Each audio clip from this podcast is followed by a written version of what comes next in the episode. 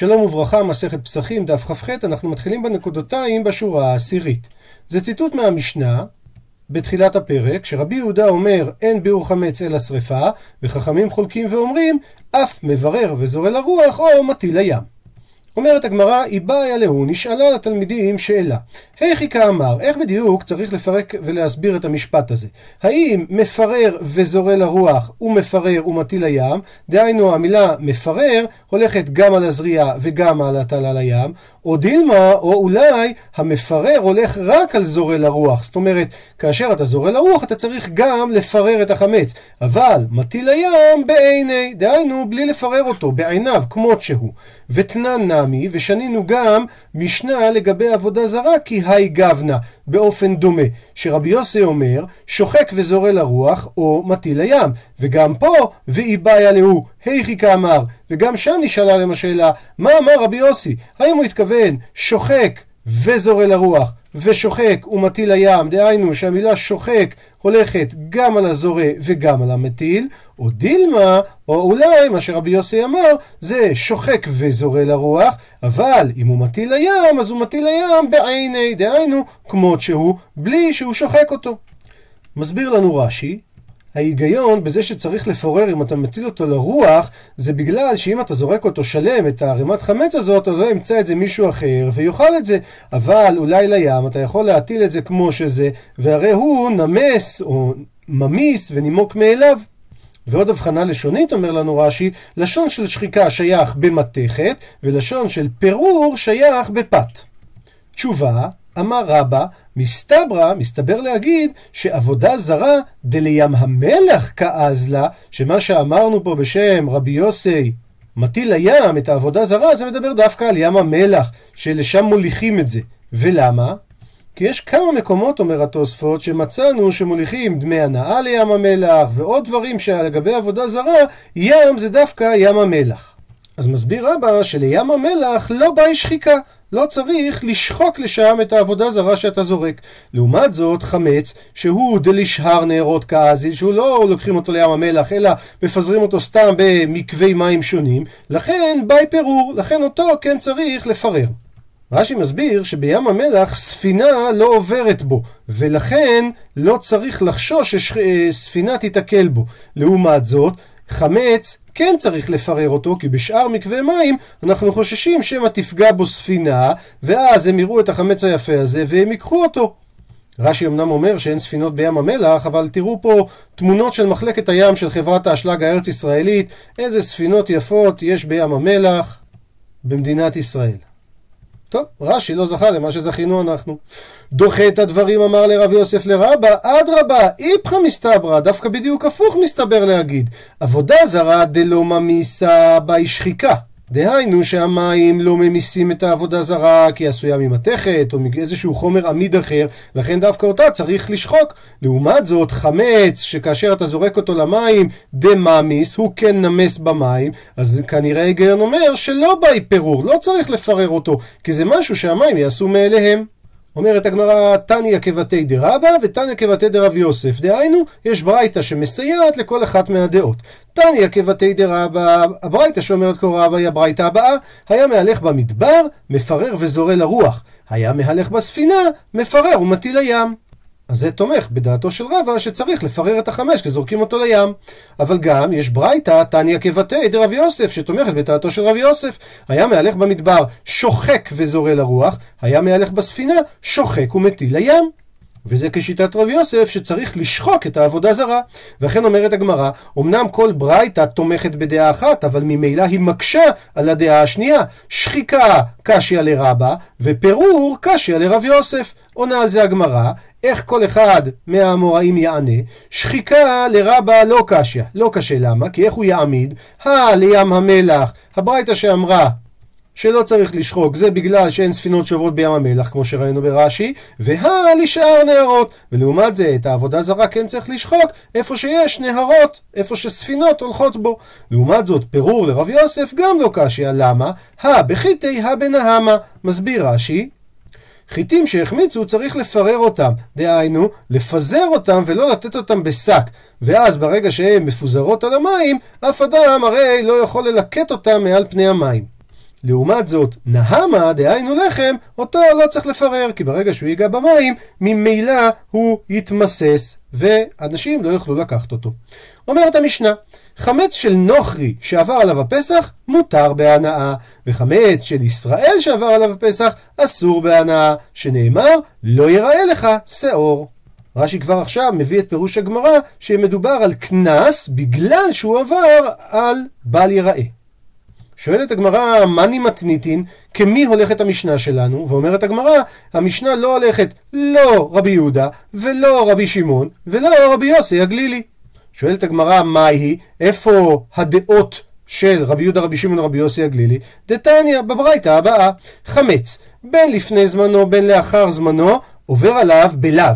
ואם תוך זמנו, עובר עליו גם בלאו וגם בכרת. עד לפה דברי רבי יהודה. מסביר רש"י, חמץ לפני זמנו, הכוונה משש שעות עד שתחשש, חמץ לאחר זמנו זה מי שעבר הפסח, אז הוא עובר עליו בלאו, אבל אם הוא אכל אותו, הוא לא אנוש כרת. ותוך זמנו, הכוונה במועד, בתוך הפסח, שאז הוא עובר עליו גם בלאו וגם בכרת. הפכנו דף. ממשיכה הברייתא, רבי שמעון אומר, חמץ לפני זמנו ולאחר זמנו אינו עובר עליו בלא כלום. דהיינו, אתה לא עובר עליו בשום דבר. תוך זמנו, אבל בתוך המועד, בתוך החג, עובר עליו בכרת ובלאו. ומשעה שאסור באכילה, הוא גם אסור בהנאה. ומסביר רש"י שמשעה שאסור באכילה, הכוונה היא משש שעות ולמעלה. וכאן יש סוגריים בתוך הברייתא, הטען לתנא קמא, דהיינו המשפט הזה, משעה שאסור באכילה, אסור בהנאה, הוא לא דעתו של רבי שמעון, אלא הטען הדין הזה בא לפי שיטת תנא קמא, סגור סוגריים. המילה הטען היא מילה בארמית, ולעומת זה לשון הברייתא, לשון המשנה, הם תמיד יהיו בעברית. עכשיו אנחנו ממשיכים את המשנה. רבי יוסי הגלילי אומר, טמא על עצמך, החמץ אסור בהנאה כל שבעה. אחרי שרבי יוסי הגלילי שמע את uh, דברי רבי שמעון שהוא אומר שחמץ אסור בהנאה בתוך הפסח ואת רבי יהודה שהוא אומר שחמץ אסור בהנאה אפילו בערב פסח הוא תמה על הדברים ואומר מה פתאום? הרי החמץ הוא לא אסור בהנאה אפילו במשך הפסח עצמו. דהיינו כן האח חמץ אסור בהנאה כל שבעה? כן זה משפט בתמיהה. אומר רש"י, כמטמא אהני הוא תמה על אלה, על רבי שמעון ורבי יהודה, דאסרי שהם אוסרים. ועכשיו ממשיכה הברייתא ומבארת את המחלוקת בין רבי יהודה ורבי שמעון. ומניין לאוכל חמץ משש שעות ולמעלה, שהוא עובר בלא תעשה, כמובן אנחנו מדברים בשעות זמניות, שנאמר, בואו נקרא את הפסוק בפנים, לא תאכל עליו חמץ שבעת ימים, תאכל עליו מצות לחם עוני, כי בחיפזון יצאת מארץ מצרים, למען תזכור את יום צאתך מארץ מצרים, כל ימי חייך. אז כתוב, לא תאכל עליו חמץ, ואנחנו מדברים על קורבן הפסח, אז אם ככה, אומר רבי יהודה, משעת השחיטה, שזה משש שעות ולמעלה, כי מאז החמה נוטה להעריב, דהיינו לצד מערב, לכיוון הערב, כבר מאז אסור לאכול חמץ. אמר לו רבי שמעון, וכי אפשר לומר כן? מה, אתה רוצה להסביר שהמילה עליו, הכוונה לקורבן הפסח, שעל קורבן הפסח שהוא משעה שישית לא אוכלים חמץ? מה פתאום? והלא כבר נאמר, לא תאכל עליו חמץ, שבעת ימים תאכל עליו מצות. בתחילת הפסוק אמרנו לא תאכל עליו חמץ, אתה רוצה להסביר שזה על קורבן הפסח? הרי מיד המשך הפסוק, שבעת ימים תאכל עליו מצות, אז המילה עליו פה ודאי מתייחסת לתוך הפסח עצמו ולא לקורבן הפסח, אז גם המילה בהתחלה לא תאכל עליו חמץ מתייחסת לפסח עצמו. ממשיך רבי שמעון, אז אם כן, מה תלמוד לומר לא תאכל עליו חמץ? למה התכוונה התורה? בשעה שישנו בקום אכול מצה, אז גם ישנו בבל תאכל חמץ.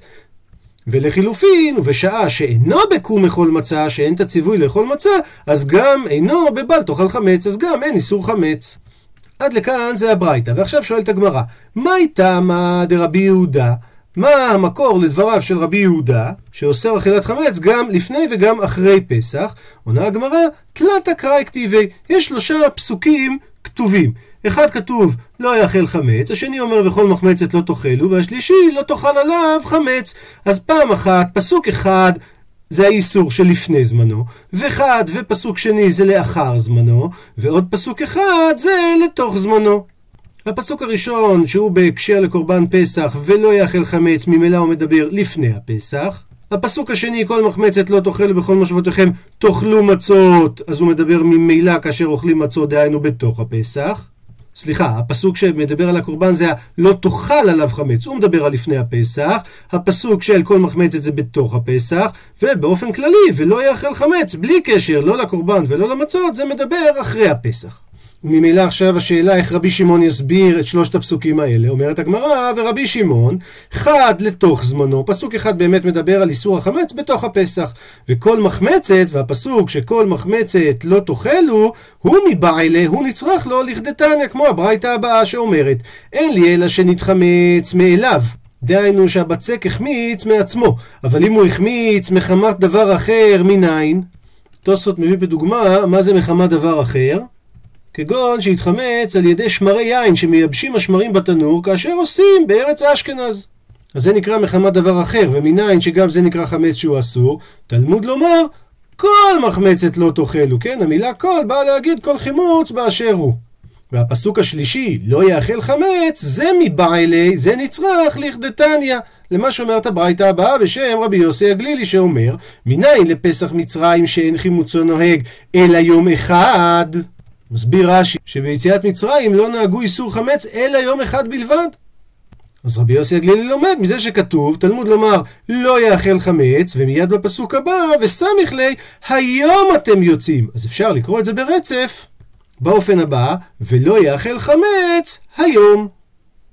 עכשיו מתחיל פינג פונג, שואלת הגמרא, ורבי יהודה את הדין של חמץ מחמת דבר אחר מנהלי, מאיפה הוא לומד את הדין הזה? עונה הגמרא, מדאפקי רחמנה, מזה שהוציאה התורה בלשון מחמצת, שכתוב בפסוק כל מחמצת, ובעצם היה אפשר להגיד כל חמץ, אז הלשון המיוחדת הזאת, ממנה לומד רבי יהודה את הדין שחמץ הוא גם מחמת דבר אחר שהחמיץ יהיה אסור. ואת הדין של רבי יוסי הגלילי מנהלי, שהוא למד שפסח מצרים היה רק יום אחד איסור חמץ, אומרת הגמרא, אי באי תימא, אם תרצה תאמר, מדסמיך לי היום, דהיינו, עיקר הפסוק ולא יאכל חמץ באמת הולך כמו שרבי יהודה למד איסור חמץ גם אחרי הפסח, אבל מעצם זה שמיד הפסוק הבא הוא היום, אפשר ללמוד את הסמוכים הזה ולא יאכל חמץ היום, שפסח מצרים היה רק יום אחד איסור חמץ. אפשרות נוספת היא בית אימה, אם תרצה תאמר, סמוכים לא דריש. מסביר רש"י, סמוכים לא דריש רבי יהודה, אלא במשנה תורה. זה לא שהוא לא דורש פסוקים סמוכים בכלל, אלא הוא דורש אותם רק בספר דברים, בספר משנה תורה. ואנחנו נמצאים בספר שמות, בספר שמות הוא לא דורש סמוכים. וממילא הוא חולק בעצם על רבי יוסי ואומר שפסח מצרים כן נהג שבעה ימים איסור חמץ.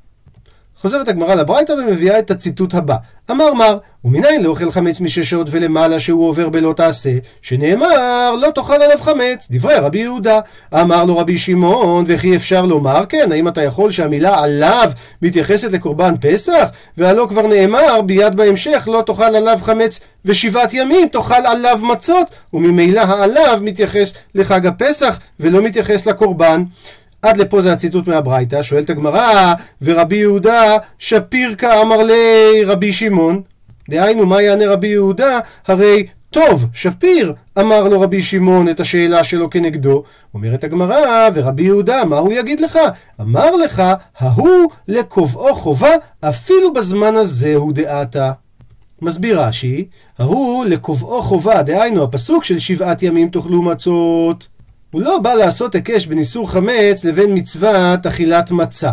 אלא הוא בא להקיש את אכילת המצה לאזהרת החמץ, וממילא זה צריך, זה גורם שאנחנו נקבע שאכילת מצה היא חובה לדורות, כי זה כל זמן שהוא מוזר על החמץ, וזה אפילו בזמן הזה שאין לנו קורבן פסח עדיין, כדי שלא תגיד שעל מצות ומרורים יאכלוהו, הרי כתוב, ואז אולי תלמד מזה שדווקא אם יש פסח אתה חייב באכילת מצה, אבל אין פסח אתה לא חייב באכילת מצה.